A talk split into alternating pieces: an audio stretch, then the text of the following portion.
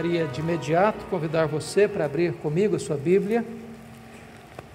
Na segunda carta de Paulo a Timóteo, capítulo 4. 2 Timóteo, capítulo 4, versos 6 até o verso 18. 2 Timóteo 4, 6 a 18.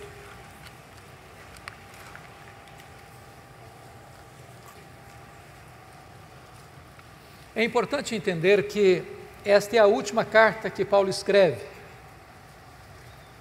E Paulo escreve esta carta da sua segunda prisão em Roma. E nessa segunda prisão ele estava numa masmorra, úmida, fria, insalubre, de onde as pessoas saíam leprosas ou para o martírio. Este é o último capítulo desta carta, e essas são as últimas palavras deste capítulo. Consequentemente, essas são as últimas palavras de Paulo antes de morrer, que nós temos registrado na Bíblia. Então é importante entender o que ele está falando. E ele se dirige a Timóteo dizendo assim: quanto a mim, já estou sendo oferecido por libação, e o tempo da minha partida é chegado. Combati o bom combate, completei a carreira, guardei a fé.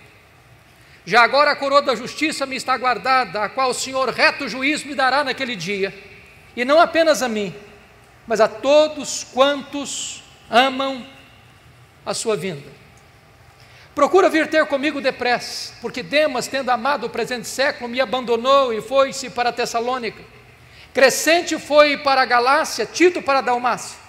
Somente Lucas está comigo. Toma contigo Marcos e traze-o, pois me é útil para o ministério. Quanto a Tíquico, mandei-o até Éfeso.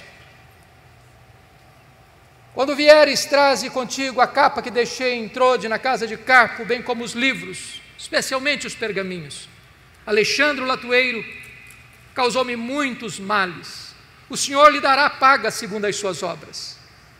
Tu guarda-te também dele, porque resistiu fortemente às nossas palavras na minha primeira defesa, ninguém foi a meu favor.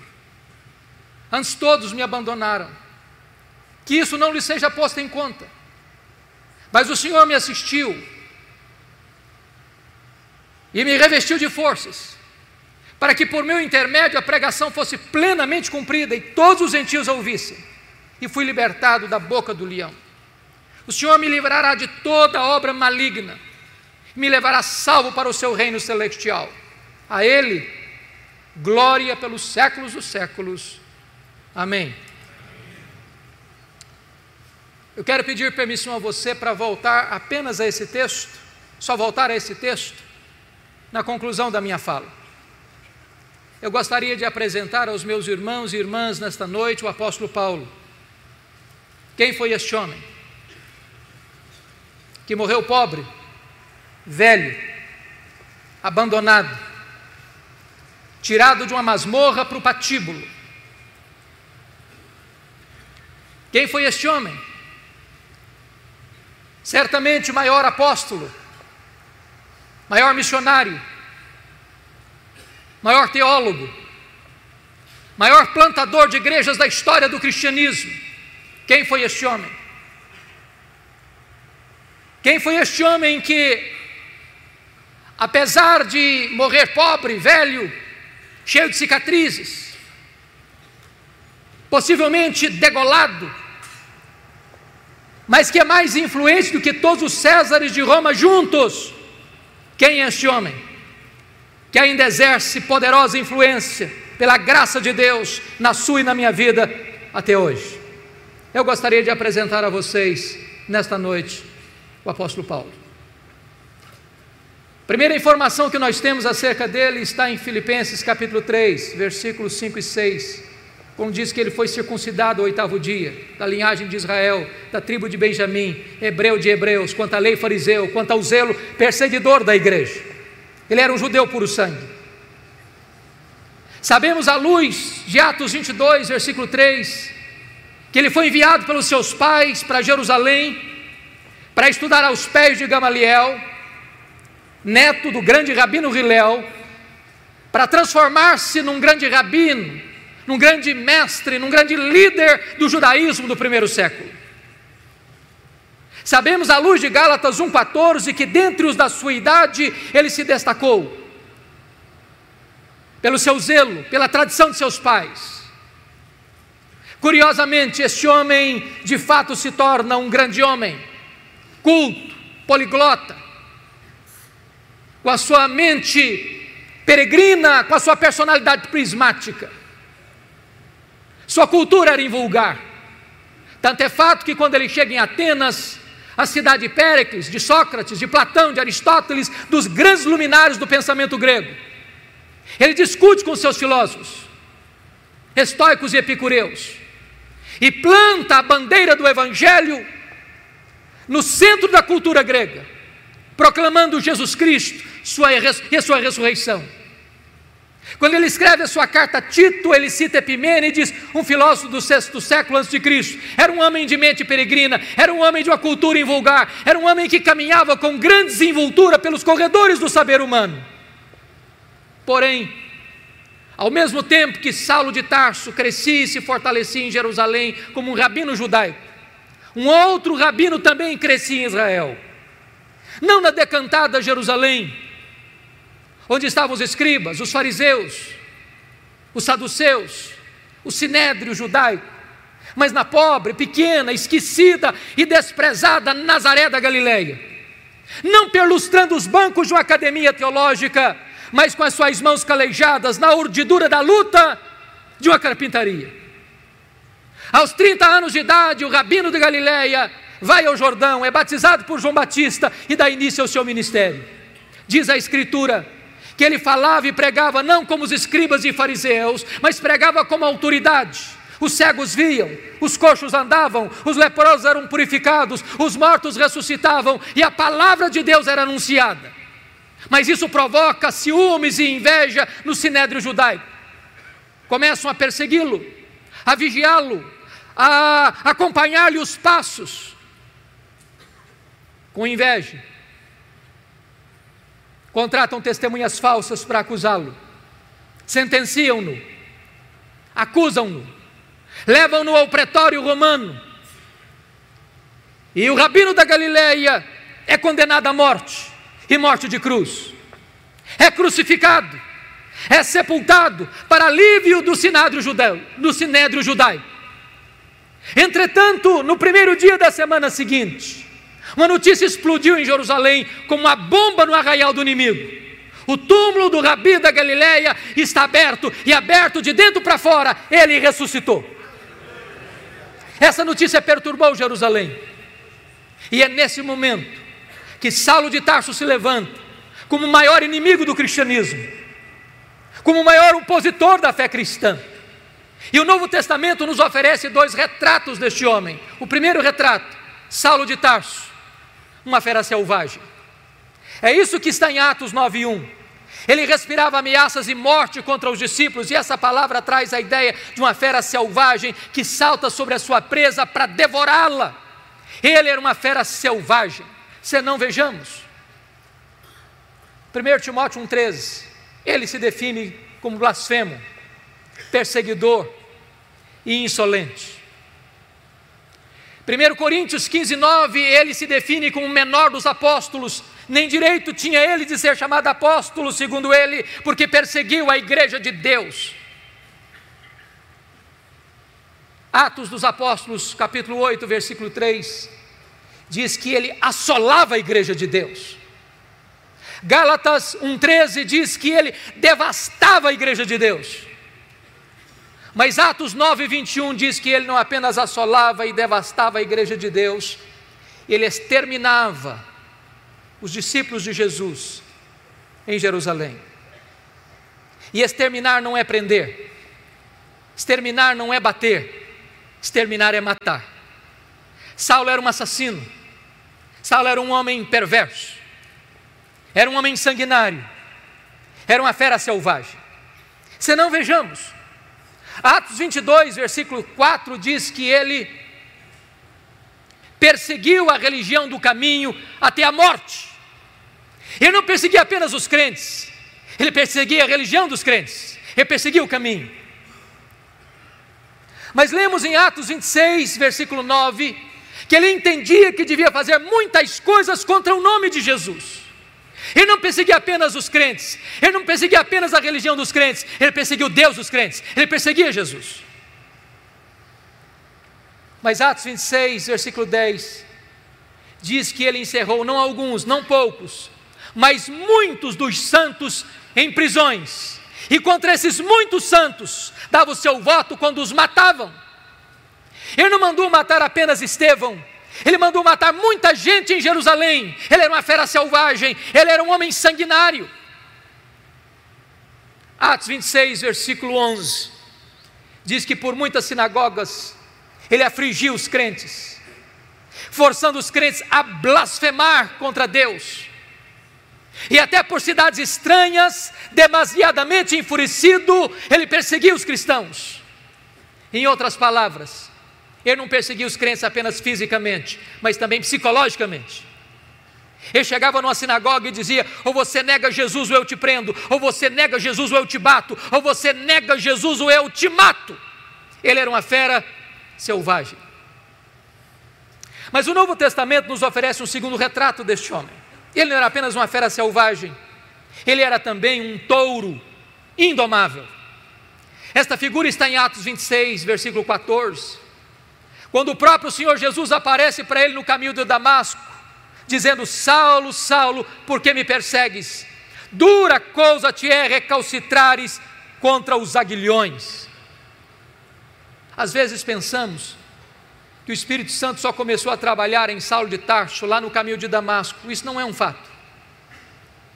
Entendo que todas as vezes que Saulo entrava numa sinagoga, não respeitando lugar sagrado, toda vez que Saulo entrava numa casa e arrastava homens e mulheres para jogá-los na prisão, não respeitando domicílio doméstico, todas as vezes que Saulo forçava um crente a blasfemar contra Deus, e em vez desse crente blasfemar contra Deus, preferia morrer pelo nome de Jesus. Era o Espírito Santo picando a consciência deste homem, era o Espírito Santo ferroando este touro bravo. Mas esse touro bravo não quer ser amansado. Um dos instrumentos se usa para amansar um touro bravo é o aguilhão. E esta fera selvagem, e esse touro bravo não quer ser amansado. Mas certo dia, respirando ameaças e morte contra os discípulos de Jesus, ele sai de Jerusalém para Damasco. Por volta do meio-dia, o domador de touro bravos bradou desde os céus: Saulo, Saulo, por que me persegues? Dura coisa te é recalcitrares contra os aguilhões. E o domador de touro bravos jogou esse touro bravo no chão. O touro bravo está vencido. O touro bravo está caído. O touro bravo está dominado. O maior perseguidor do cristianismo está convertido. Louvado seja o Senhor. Fecha-se aqui o primeiro capítulo da sua vida. Abre-se um novo capítulo, a preparação de Saulo de Tarso para o ministério. Diz a Bíblia que ele foi levado cego daquele caminho à casa de Judas, na rua direita em Damasco onde fica três dias orando e jejuando. Quando o Senhor aparece a um discípulo chamado Ananias, lá em Atos 9,13, e diz: Ananias, vai à casa de Judas, na rua direita, e impõe as mãos sobre Saulo para que ele seja curado. Ananias pergunta: Mas Senhor, eu tenho ouvido falar de tanta gente, quantos males tem feito este homem ao teu povo em Jerusalém. Mas o Senhor disse: Vai, porque ele é para mim um vaso escolhido, e eu enviarei para longe aos gentios, e eu lhe mostrarei o quanto importa sofrer pelo meu nome.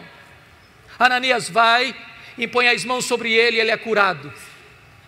Saulo recebe o Espírito Santo e é batizado.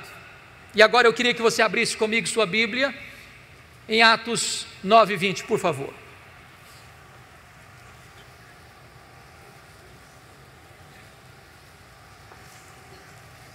Logo depois que ele foi curado, logo depois que ele recebeu o Espírito Santo, logo depois que ele foi batizado, diz a Bíblia que ele começa a pregar nas sinagogas em Damasco, afirmando que Jesus é o Filho de Deus. Agora olhe comigo Atos 9, 22, por favor. Saulo mais e mais se fortalecia, confundindo os judeus, demonstrando que Jesus é o Cristo. E eu pergunto a você: há alguma diferença entre o que acontece no verso 20 para o que acontece no verso 22? Concordo com Ray Stedman quando ele disse que há uma total diferença entre o que acontece no verso 20 e o que acontece no verso 22. No verso 20 ele afirma que Jesus é o Filho de Deus, mas no verso 22 ele demonstra que Jesus é o Messias, é o Cristo. E demonstrar é provar uma tese detalhada, meticulosa e exaustivamente. A grande pergunta é: quanto tempo há de intervalo entre o verso 20 para o verso 22? As não responde esta pergunta. Mas a resposta está em Gálatas capítulo 1, versículos 15 a 17. Diz que logo que ele foi convertido em Damasco, ele não subiu para Jerusalém onde estavam os apóstolos, nem consultou carne e sangue, mas o Senhor revelou-se a ele e nele ele partiu para a região da Arábia. E conforme Gálatas 1,18, três anos depois, ele retorna da Arábia para Damasco. A pergunta é: o que ele ficou fazendo três anos na Arábia? Possivelmente um seminário intensivo com o Senhor Jesus. A teologia que ele aprendeu não a aprendeu de homem algum numa academia, o próprio Senhor Jesus se revela a ele e nele. Certamente nesses três anos ele releu o Antigo Testamento e ele percebe uma coisa: aquele Jesus que ele perseguira, de fato era o Messias, o Cristo. Convencido desta verdade, ele retorna agora, conforme Gálatas 1,18, para Damasco. E Ray Stedman, e eu concordo com ele, entende que o verso 22 encaixa-se exatamente aqui nesta volta. Quando esta verdade está cristalina em sua mente e em seu coração. E agora ele confunde mais ainda os judeus, porque não apenas afirma, agora ele prova, agora ele demonstra que Jesus é o Messias. O que, que acontece? Os judeus querem matá-lo. Ele tem que fugir de Jerusalém, de forma humilhante, dentro de um cesto, muralha abaixo. E agora, conforme Atos 9, 26, ele vai para Jerusalém. E eu queria aqui levantar uma tese. Uma tese. E a tese é esta quando Saulo subiu para Jerusalém, penso eu, ele não estava ainda governado por uma verdade que marcou sua vida e seu ministério, a doutrina da nova aliança. Verdade essa que ele vai ensinar na sua segunda carta aos Coríntios, capítulo 2, a partir do capítulo 2, versículo 14, quando ele disse: Graças, porém, a Deus, que em Cristo sempre nos conduz em triunfo e por meio de nós manifesta a fragrância do seu conhecimento, tanto nos que são salvos como nos que se perdem. Para um cheiro de vida para vida, para outros cheiro de morte para morte. Mas quem, porém, é suficiente para essas coisas?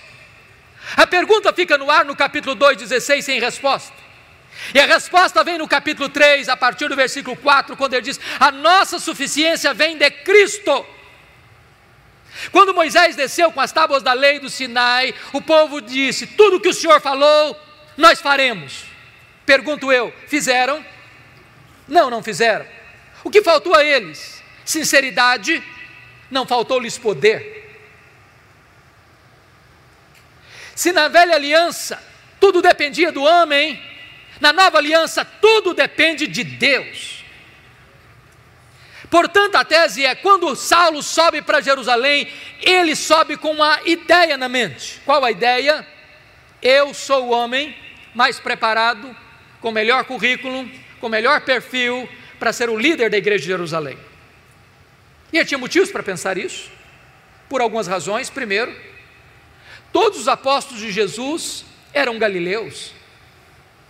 E em Jerusalém, na Judéia, os galileus eram recebidos com preconceito e desprezo.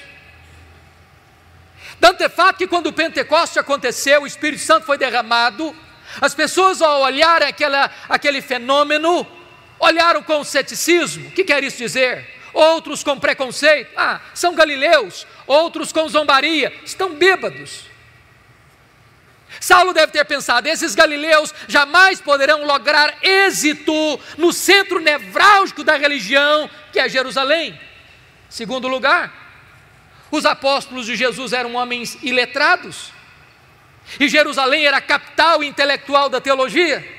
Lá estavam os doutores da lei, lá estavam os escribas, lá estavam os fariseus, lá estava o sinédrio.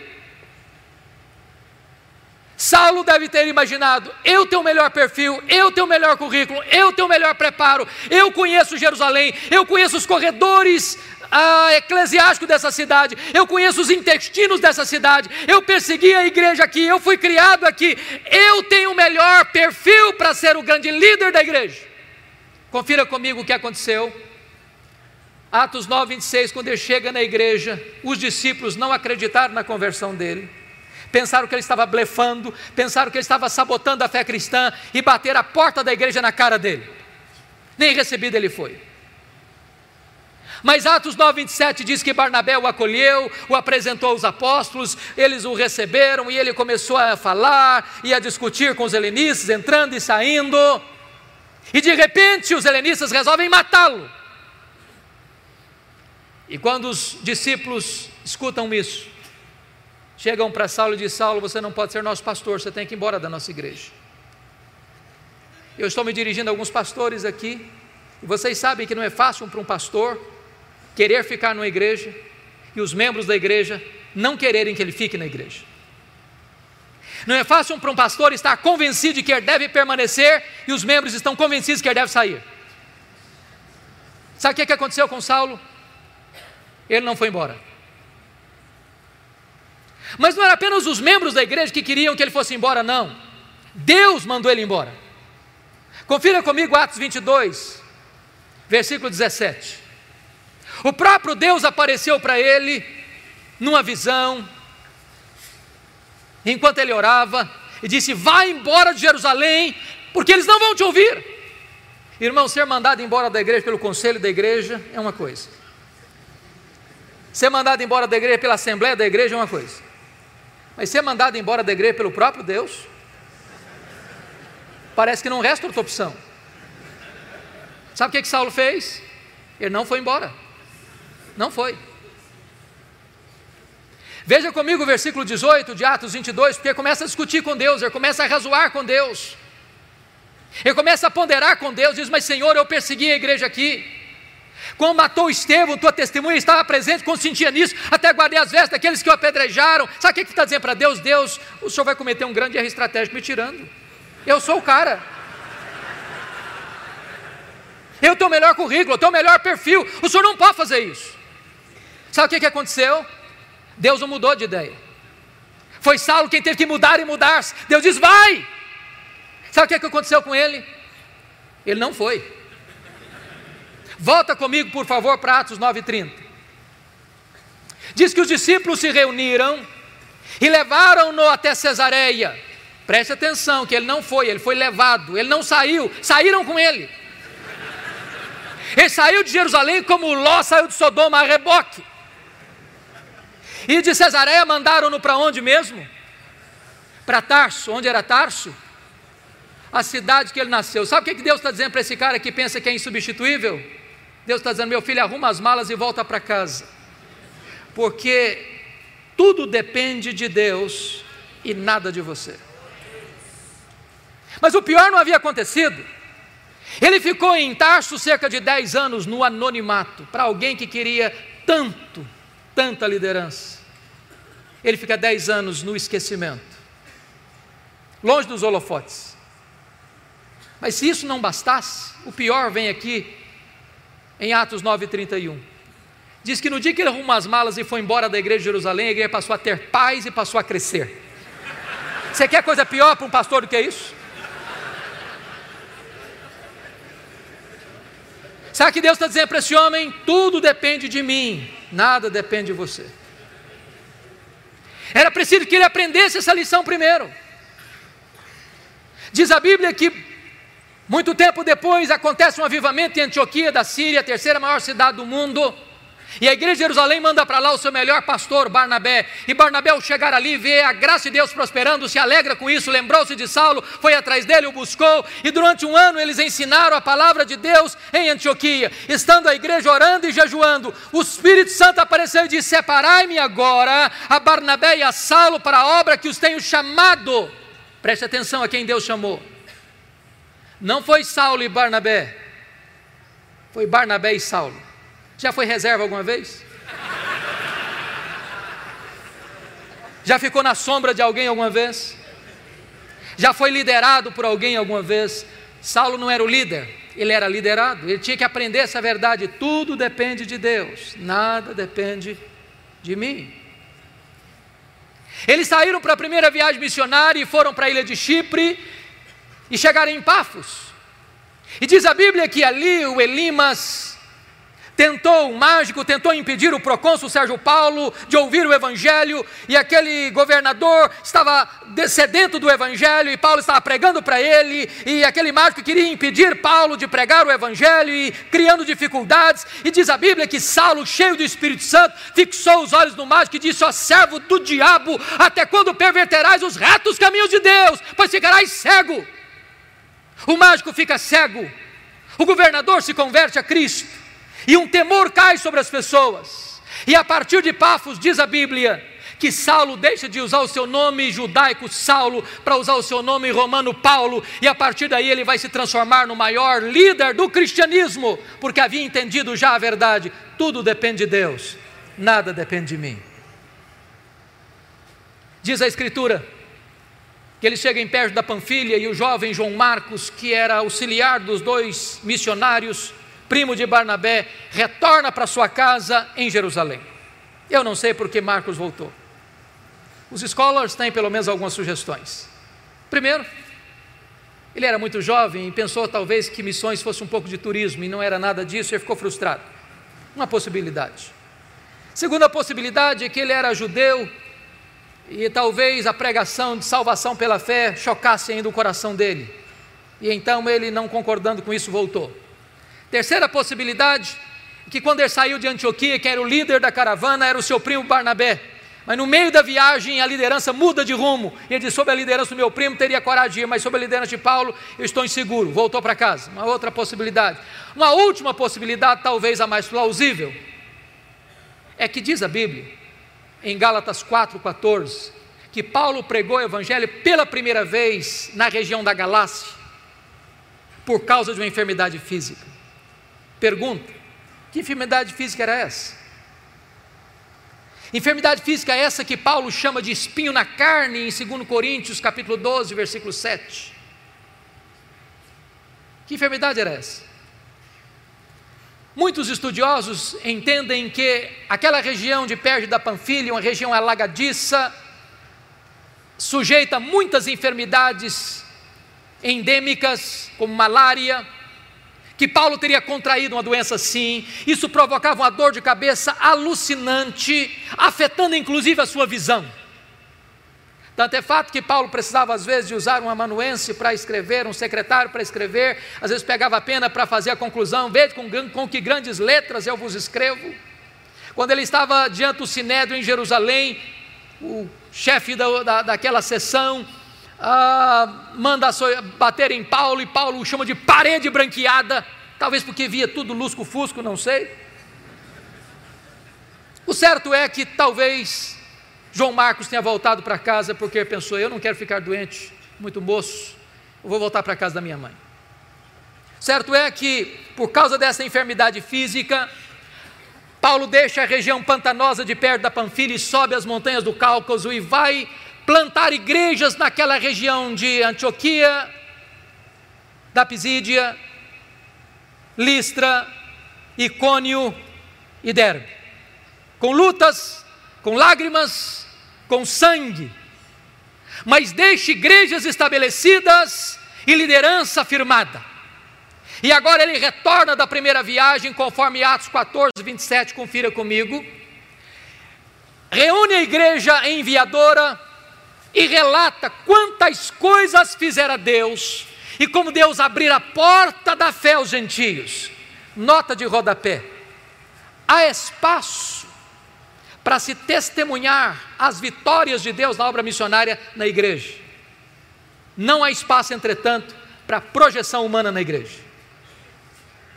Não relataram eles quantas coisas fizeram eles, mas quantas coisas fizera Deus. Nós somos apenas os instrumentos, quem faz a obra é o próprio Deus. Mas perceba uma coisa, amados: quando a obra de Deus avança, a oposição surge. Porque logo em Atos 15, 1, diz que quando alguns membros da seita dos fariseus ouviram isso, que os gentios estavam se convertendo, e apenas pela fé em Cristo eles estavam sendo recebidos, eles desceram de Jerusalém para Antioquia e começaram a dizer para os crentes neófitos gentios: se vocês não guardarem a lei de Moisés, se vocês não se circuncidarem, vocês não poderão ser salvos. Ora, isso é perversão da verdade, isso é perversão do Evangelho, isso é agregar alguma coisa a mais ao sacrifício de Cristo, isso é dizer que sua fé em Cristo não é suficiente para a salvação. A teologia não está boa. E quando a teologia não está boa, quanto mais se prega, pior fica. É necessário que a igreja se apegue à verdade, que a igreja volte à verdade, que a igreja proclame a verdade, porque pregar uma heresia torna a situação mais grave e pior do que antes. Por isso a igreja não podia avançar na obra missionária sem primeiro fazer uma correção de rota. Convocaram um concílio em Jerusalém, os presbíteros, os apóstolos se reuniram. Ali falou Pedro, ali falou Paulo, ali falou Barnabé, ali dirigiu Tiago, e é dela, aquela, aquele concílio toma uma decisão, escreve a decisão, nomeia uma comissão, envia as igrejas para que as igrejas fossem informadas mostrando que só a fé em Cristo é suficiente para a salvação. Teologia boa, é hora de voltar para a obra missionária. É importante dizer que de Antioquia Paulo escreve possivelmente sua primeira carta, a carta aos Gálatas, para denunciar a influência terrível e devastadora desses judaizantes na igreja. Agora olha comigo, por favor, Atos 15, versículos 36 a 41. Diz o texto: que Paulo chega para Barnabé e diz: Barnabé, vamos voltar para a segunda viagem missionária. Barnabé diz: Vamos, Paulo. Só um detalhe: meu primo João Marcos, que nos abandonou lá em perto da Panfilha, quer voltar de novo. Diz a Bíblia que Paulo disse: Eu não acho justo levarmos aquele que nos abandonou desde perto da Panfilha. Comigo ele não vai. Ele não serve para ser meu companheiro de viagem. Eu não quero na minha companhia. Barnabé tentou constranger Paulo a receber e aceitar João Marcos, mas Paulo foi irredutível. Comigo ele não vai. Diz a Bíblia que houve tal desavença entre Paulo e Barnabé por causa de João Marcos que eles não puderam caminhar juntos mais. Então, Paulo pegou Silas, profeta da igreja de Jerusalém. Barnabé continuou investindo em João Marcos, seu primo. Nota de rodapé: os líderes não deveriam brigar, mas às vezes brigam. Os líderes não deveriam ter desavenças, mas às vezes têm. Mas até quando os líderes brigam e têm desavença, o plano de Deus não pode ser frustrado. Porque agora, em vez de uma caravana, nós temos duas. E a obra de Deus se espalha. O livro de Atos passa pelo relato de Paulo e Silas, e eles querem ir para a Ásia e eles são impedidos pelo Espírito de Deus. E Paulo escuta uma voz de um varão macedônio: passa Macedônia e ajuda-nos. E ele entra na Macedônia, ele entra no Ocidente. Louvado seja Deus, porque a obra missionária inclina-se para nós. Preste atenção nisso. Deus dá a direção, mas Paulo escolhe os melhores métodos. Se você perceber, Paulo só se fixa em cidades estratégicas. Filipos era colônia romana. Tessalônica era a capital da Macedônia. Bereia, importante cidade da região. Atenas, capital intelectual do mundo. Corinto, capital da Caia. O que ele está nos ensinando? Estratégias missionárias. Vamos plantar uma igreja? Vamos. Em que cidade? Vamos comprar um terreno para construir um templo? Vamos. Em que bairro? Em que rua? Que terreno vamos comprar?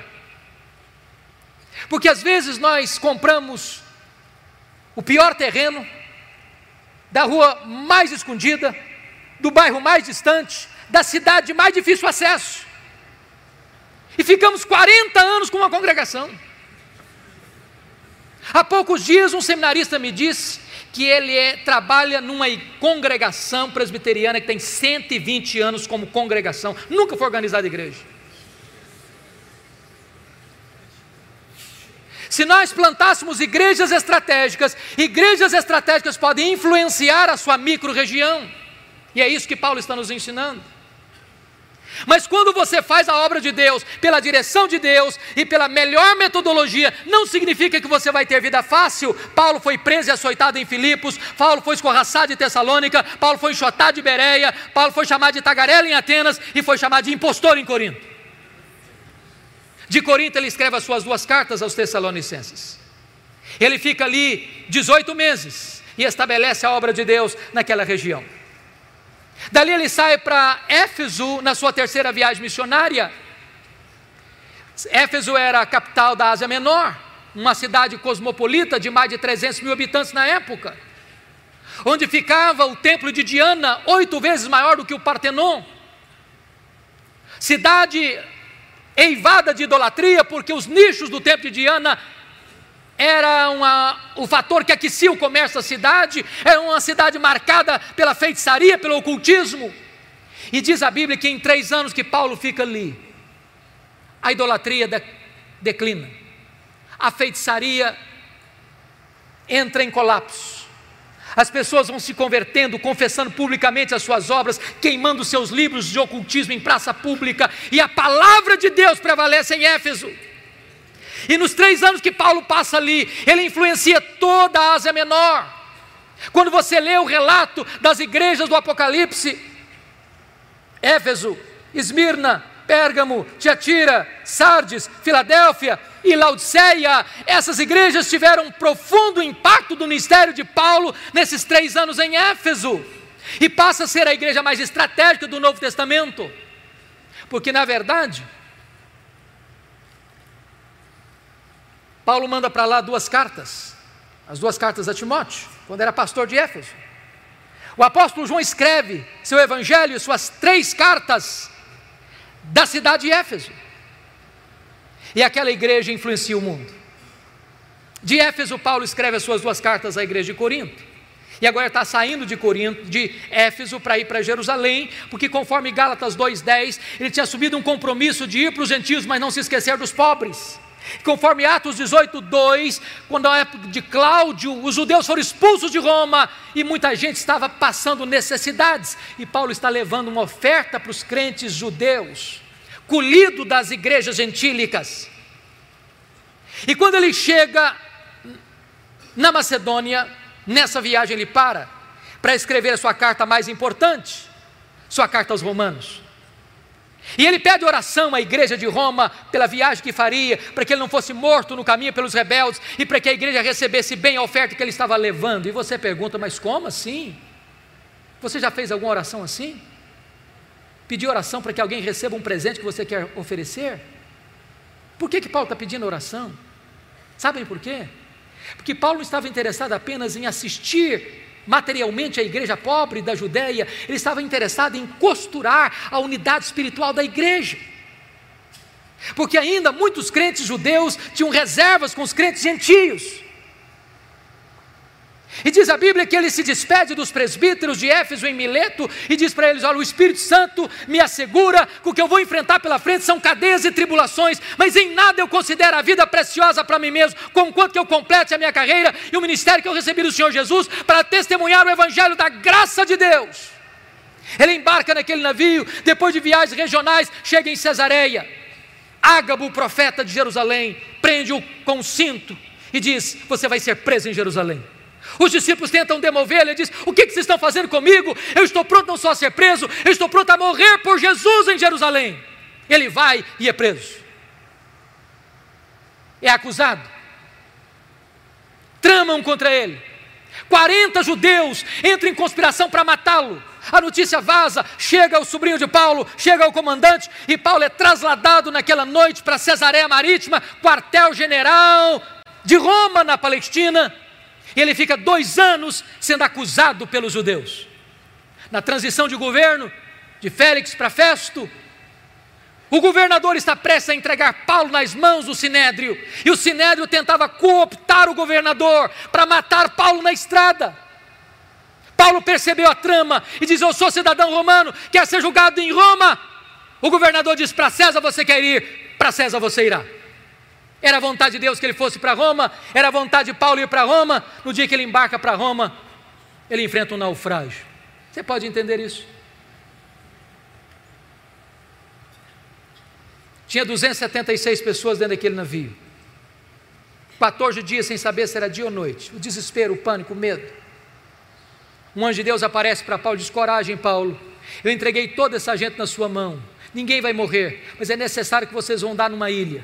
Quando o dia amanheceu, eles avistaram a ilha de Malta. O navio se despedaça todo, a carga se perde toda, mas eles chegam salvos na ilha de Malta.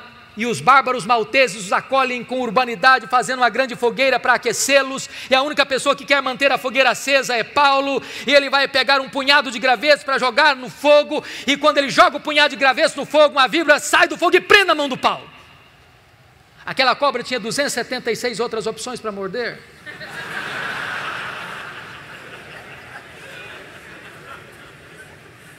E quando os malteses viram a cena, gritaram: É um assassino, tem se livrado do mar, a justiça não deixa viver, vai cair, vai inchar, vai morrer.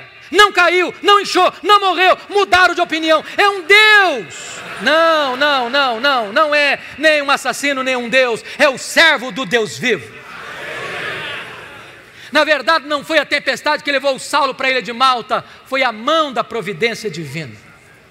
Quando você pensa que a sua vida está à deriva, quando você pensa que a sua vida está de ponta cabeça, na verdade, Deus está no controle e Ele está trabalhando a seu favor para que todas as coisas cooperem para o seu bem, você que ama Deus. Pai do prefeito estava doente, Paulo orou por ele, ele foi curado. Os demais enfermos vieram e Paulo orou por eles, eles foram curados. E depois dos três meses de rigoroso inverno, enviaram Paulo para Roma. E ele chega em Roma. Não talvez como sonhara chegar. Chega preso, algemado.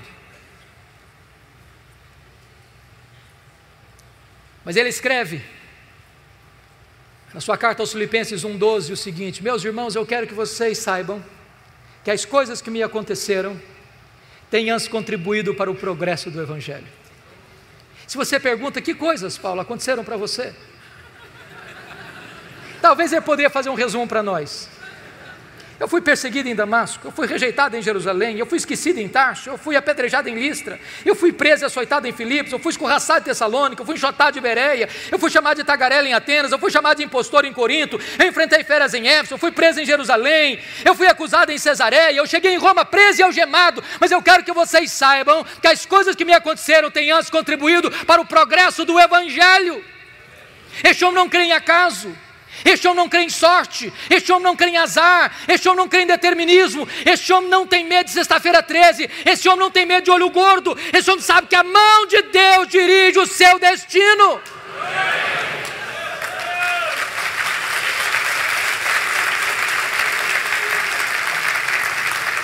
Porque ele estava preso em Jerusalém, diz a Bíblia, que a igreja foi mais encorajada a pregar. Aliás, Ray Stedman, disse uma coisa interessantíssima. Ele disse que um dos melhores métodos e mais eficazes métodos de levar a igreja ao crescimento, eu pessoalmente não gosto dele, é botar os pastores na cadeia. Se os pastores forem presos, a igreja se levantará.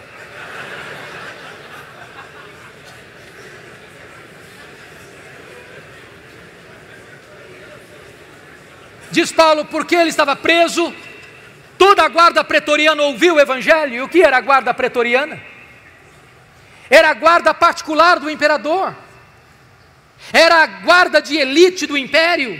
Gente que trafegava pelos corredores do palácio, gente que tinha influência política no império. E durante três turnos por dia, um soldado era algemado a pau durante dois anos. E o que que Paulo fazia? Evangelho neles, evangelho neles, evangelho neles, evangelho neles, evangelho neles. Depois de dois anos, toda a guarda pretoriana estava evangelizada e os demais membros do palácio. Por isso ele escreve Filipenses 4, 22, de Roma, a igreja de Filipos: Os santos vos saúdam, especialmente os da casa de César.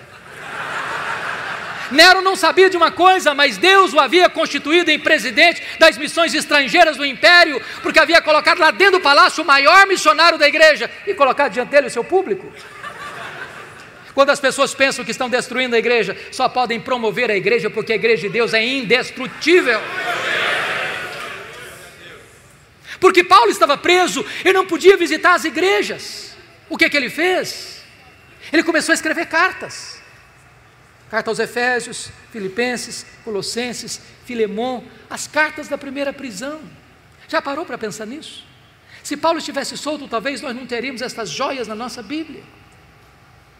Quando você pensa que as coisas estão difíceis demais ou complicadas demais, a mão da providência de Deus está agindo. Como disse William Cowper, por trás de cada providência carrancuda, esconde-se uma face sorridente. Desta primeira prisão, Paulo orou para sair, pediu para sair e saiu de fato. Mas não saiu para se aposentar, não saiu para vestir um pijama, não saiu para deitar numa cadeira de balanço, não há aposentadoria no reino de Deus. Ele saiu para trabalhar, talvez para fazer a quarta viagem missionária, talvez tenha ido à Espanha, eu não sei. Mas ele passou e deixou Tito em Creta, ele passou e deixou Timóteo em Éfeso, ele percorreu até Nicópolis. Ele está fazendo a obra de Deus, e nesse interregno ele escreve mais duas cartas: 1 Timóteo e Tito. Só que a política do mundo está mudando. Desde que Nero subiu ao poder em 54, com 17 anos de idade, que a situação parecia sombria para os cristãos. Dez anos depois, 9 de julho de 64, segundo alguns historiadores, o próprio imperador Nero pôs fogo na capital do império e subiu para o alto da torre de Mecenas, vestido de ator, assistindo o espetáculo das chamas, sete noites, seis dias de incêndio. Quando acabou o incêndio, dos 14 bairros de Roma, dez deles tinham sido devastados. Os quatro bairros restantes eram densamente povoados por judeus e cristãos. Isso dá a Nero um bom álibi para botar a culpa do incêndio de Roma nos crentes. E começa uma brutal e sangrenta perseguição contra a igreja. Os crentes são queimados vivos.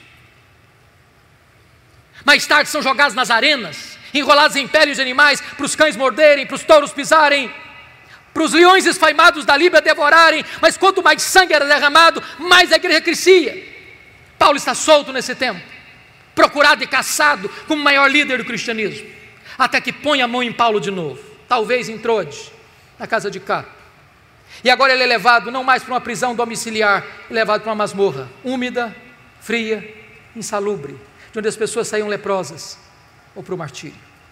É desta prisão que ele escreve a sua última carta segundo Timóteo. E agora eu peço que você abra no texto lido para que nós encerremos. A grande pergunta é como é que esse homem se sente? Eu fico pensando que se a vida de Paulo fosse analisada pelas lentes da teologia da prosperidade, ele seria um fracasso. Total.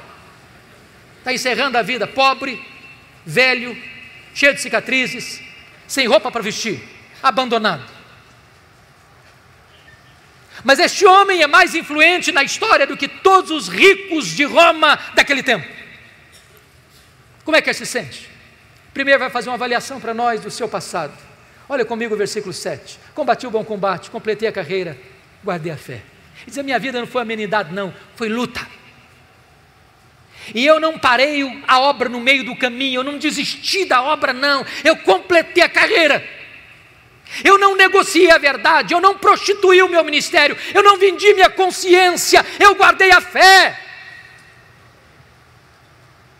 Olhem comigo a avaliação que ele faz agora do seu presente no versículo 6. Quanto a mim, já estou sendo oferecido por libação e o tempo da minha partida é chegado. O que ele está dizendo é o seguinte: não é Roma que vai me matar, não, eu que vou me entregar. Eu não vou me entregar para Roma, não, eu vou me entregar para Deus.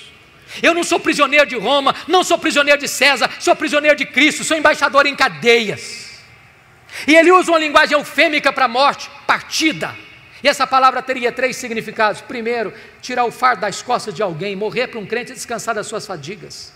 Segundo, desatar um bote para singrar as águas e atravessar para o outro lado. Morrer para um crente é fazer a última viagem rumo à cidade celestial. Terceiro, era levantar afrouxar as estacas de uma barraca, levantar acampamento e mudar para sua casa permanente. Morrer para um crente é mudar de endereço, é ir para a casa do Pai.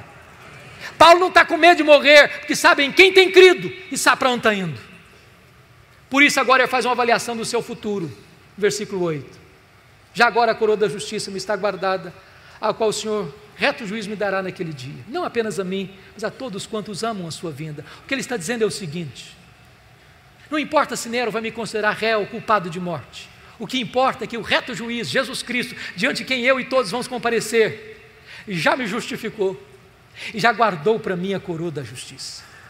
Eu não estou indo para a espada de Roma, eu estou indo para a glória, eu estou indo para re receber a minha recompensa eterna. Mas irmãos queridos, este homem não é um super-homem, não é um super-apóstolo, ele é um homem. E ele não tem nenhuma dificuldade em repartir conosco seus sentimentos e as suas emoções antes de morrer. Ele vai falar para nós os dramas que ele está vivendo. E o primeiro drama que este homem enfrenta é o drama da solidão. Olha comigo o versículo 9. Procura vir ter comigo depressa. Olha o versículo 21. Venha, meu filho, mas venha antes do inverno. Olha o versículo 11. Quando você vier, filho, traz Marcos com você. Ele me é útil para o ministério. E eu amo esse versículo, porque eu o comparo com Atos 15, 36 a 41, e um dia Paulo disse: Comigo ele não vai, ele não serve para andar comigo. E no final da vida, Paulo diz: Traz esse menino. Eu quero ele pertinho de mim. Eu quero encostar minha cabeça no peito dele antes de morrer. Nunca é tarde para nós restaurarmos relacionamentos feridos. Não é fácil chegar no final da vida e sentir solidão. Não é fácil. Segunda coisa que Paulo está dizendo para nós é que ele enfrentou o drama do abandono. Olha comigo o versículo 10. Porque Demas, tendo amado o presente século, me abandonou. Meus irmãos, não é fácil ser abandonado no final da vida. Não é fácil ser abandonado na hora que você mais precisa de ajuda. Não é fácil ser abandonado por aquelas pessoas em quem você investiu tanto e agora, na hora que você mais precisa de um companheirismo, de um apoio, essas pessoas te deixam no meio do caminho. Não é fácil lidar com isso, e Paulo está lidando. Terceiro lugar, olha comigo, por favor. Paulo está enfrentando o drama da traição. Olha o versículo 14. Alexandre Latueiro causou-me muitos males. Dizem os historiadores que foi este homem que delatou Paulo, culminando na sua segunda prisão e no seu consequente martírio. É gente que apunhala pelas costas, é gente que puxa o tapete, é gente que celebra quando você chora, é gente que ri quando você está angustiado, é gente que pensa que o, a vitória dele é o seu fracasso. Paulo está lidando com traição, não é fácil ser traído, não é fácil. Mas olha comigo o versículo 15, porque Alexandre não resistiu apenas ao pregador, resistiu também à pregação. Tu, Timóteo, guarda-te dele, porque resistiu fortemente às nossas palavras. Quarto lugar, Paulo está enfrentando o drama das privações. Olha o versículo 13 comigo. Ele enfrenta três privações.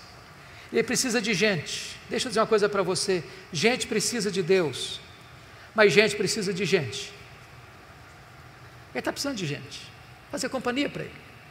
Segundo, ele está pedindo: quando você vier, meu filho, traz os meus livros, especialmente os pergaminhos. Sabe o que me impressiona em Paulo? Que ele sabe que vai morrer e quer estudar. Tem gente que passa a vida inteira não estuda nada. E quer alimentar sua mente com a verdade de Deus. Em terceiro lugar, ele está enfrentando privações físicas. O inverno está chegando, versículo 1 está dizendo aí. O inverno em Roma chega a temperaturas abaixo de zero. E dentro de uma masmorra é mais frio lá dentro que lá fora. E uma pessoa velha sente mais frio do que uma pessoa nova. Você já parou para pensar nisso? O maior pastor, maior missionário, maior teólogo,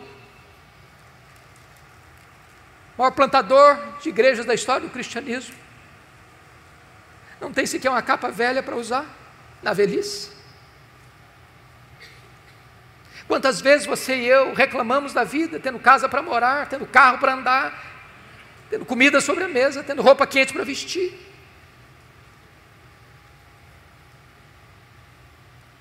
Mas em último lugar, ele enfrenta o drama da ingratidão. Olha o versículo 16 comigo. Na minha primeira defesa, ninguém foi a meu favor, mas todos me abandonaram. Não é fácil isso.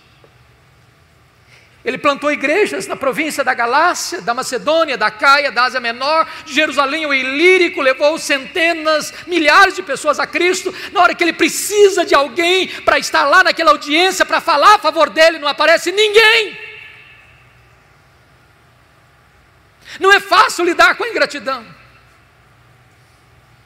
Mas bendito seja Deus pelo verso 17, quando Paulo diz: Mas o Senhor me assistiu e me revestiu de forças, para que por meu intermédio a pregação fosse plenamente cumprida e todos os gentios ouvissem.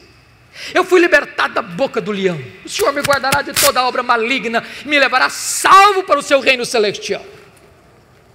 Eu quero dizer para você, meu irmão, minha irmã, pode faltar a você o apoio dos homens, mas não lhe faltará o apoio de Deus. Pode faltar a você o apoio da terra, mas não lhe faltará o apoio do céu. Eu termino aqui dizendo o seguinte: quis Deus que a última cena da vida de Paulo não estivesse registrada na Bíblia, mas na minha mente esta cena está registrada. E eu gostaria de partilhar com vocês aquilo que eu vislumbro dessa cena. Houve um dia, um carcereiro rude e insensível recebeu em sua mesa um pedaço de couro, talvez de pergaminho, contendo o nome de um prisioneiro que deveria ser morto naquele dia.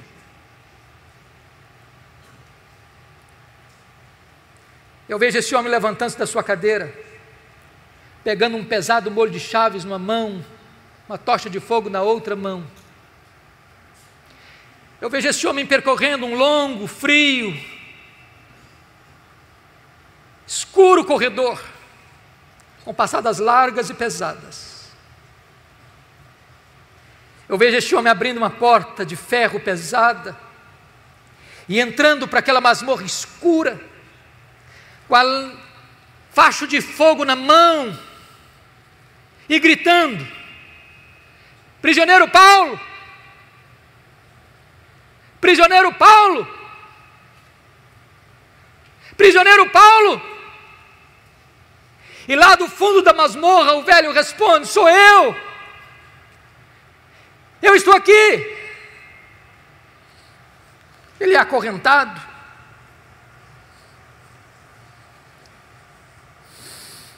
Ele é retirado daquela masmorra. Ele percorre aquele longo corredor, chega ao local do patíbulo. E o algoz lhe pergunta: Você quer dizer algumas palavras antes de morrer? Talvez pensando que Paulo fosse expor a sua dor, a sua mágoa, a sua revolta. E o velho apóstolo responde: Eu quero.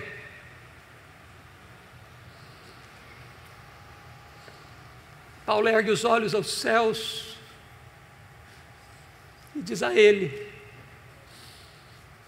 ao Senhor Jesus, seja glória pelos séculos dos séculos. Amém. Botou a cabeça no cepo. A espada de Roma tosou-lhe a cabeça.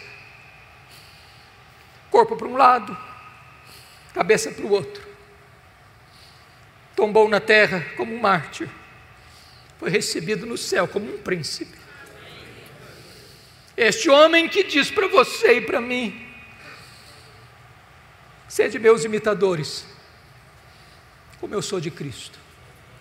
Que Deus nos ajude a viver este cristianismo maiúsculo, superlativo, para a glória de Deus.